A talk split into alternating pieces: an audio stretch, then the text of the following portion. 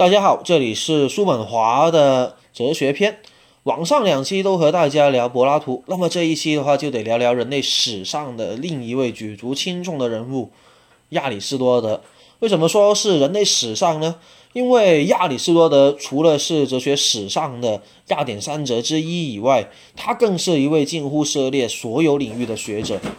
哲学领域的伦理学、形而上学、心理学、政治学、神学、修辞学、逻辑学、美学等等，从亚里士多德起开始形成一个大的相关联的系统。而在自然科学方面，又总结前人的所有讨论，创发了物理学和生物学等等的学科。可以说，他是以一己之力包办了启蒙时代以前的所有学科。由于其体系庞大。本期节目只着重先聊聊他和柏拉图针锋相对的理论，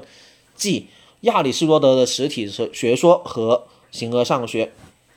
之前聊柏拉图的时候，聊到了他的理念论，在理念论中，通过认识能力的区分，进一步区分了意见和真理的区别，由此区分出两个世界，一个是变动不居的可感世界，一个是永恒不变的可知世界。具体事物是模仿分有了理念而存在。而现实的事物都有一个本源的完美的理念存在。假如绕进柏拉图的理念论里，的确难以反驳他这一套话术。每个事物的确都能想到其完美的形态，而现实却如柏拉图所说，具体事物只是分有了理念，而永远无法达到我们设想的完美的样子。但是亚里士多德指出，理念应该是和苏格拉底的普遍定义一样。是用来解释具体事物的。假如和柏拉图一样，将理念设想为本源，相当于将理念实体化了。那么，我们解释事物的本意就变得更为之复杂。除了说要解释事物以外，还得进一步解释这个被实体化了的理念。这么说来，就永远都无法说清楚事物的本质是什么。于此意义上讲，理念是一个多余的设定。再者说，理念也并非物质性的事物，我们可以设想这个概念的存在，但我们无法像把握具体事物一样想象它的形状和大小。而且，任何事物都是在不断运动之中的，而柏拉图设定的理念却是永恒不变的。从这个角度来讲，理念也并不能解释具体事物的物质属性，比如说它的形状和大小，以及为什么它会运动和变化。上述两点是在理念解释具体事物的功用进行反驳的，虽然能够从具体功用上进行有力的驳斥，但在逻辑上来讲，却还未能动摇到理念论的根基。在逻辑上，亚里士多德便追根溯源地指出，理念论之所以成立的前提是认识能力和认识对象一一对应，也就是后来黑格尔所说的思维和存在同一。那么，透过感官的认识，就一定能够对应到可感的世界；透过理性的认识，就一定可以对应上可知的世界。我们在画一个三角形之前，就一定会出现一个完美三角形的想法。但是，亚里士多德表示，认识能力和认识对象并没有像柏拉图说的严格的对应关系。比方说，我们虽然可以像刚刚说的一样对应起来联系，但我们同时也可以设想一个半人马兽。设想结合了各种各样最完美的器官的神兽，设想一座金山，设想一座银山等等。然而在现实中，我们却无法找到对应物。言下之意就是，思维和存在的同一关系是豁然性的，也就是说，有可能是如此，也有可能不是如此。除了这一点逻辑的责难以外，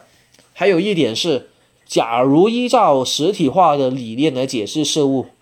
那么在解释事物时，只会陷入无限倒退的论证过程。比如有两个相似的月饼，那么如果以一个更完美的月饼的理念来解释这两个相似的月饼的话，那么就会多出一个更完美的月饼的理念。但是如果再以第一个月饼与这个更完美的月饼的理念有相似的关系来对比的话，那么我们就需要一个更更完美的月饼的理念去解释这两者的相似的源头。循环往复，这只会让逻辑链越来越长而无法立论。那么，柏拉图和亚里士多德对于具体事物的本质也还是有其相同之处的学说。他们都认为，事物的形式决定了事物是其所是，决定了事物之所以是这样，是这个而不是另一样另一个。而其区别在于，柏拉图的话就将这一形式定义为理念，且将理念实体化，使其视为分离于事物的存在；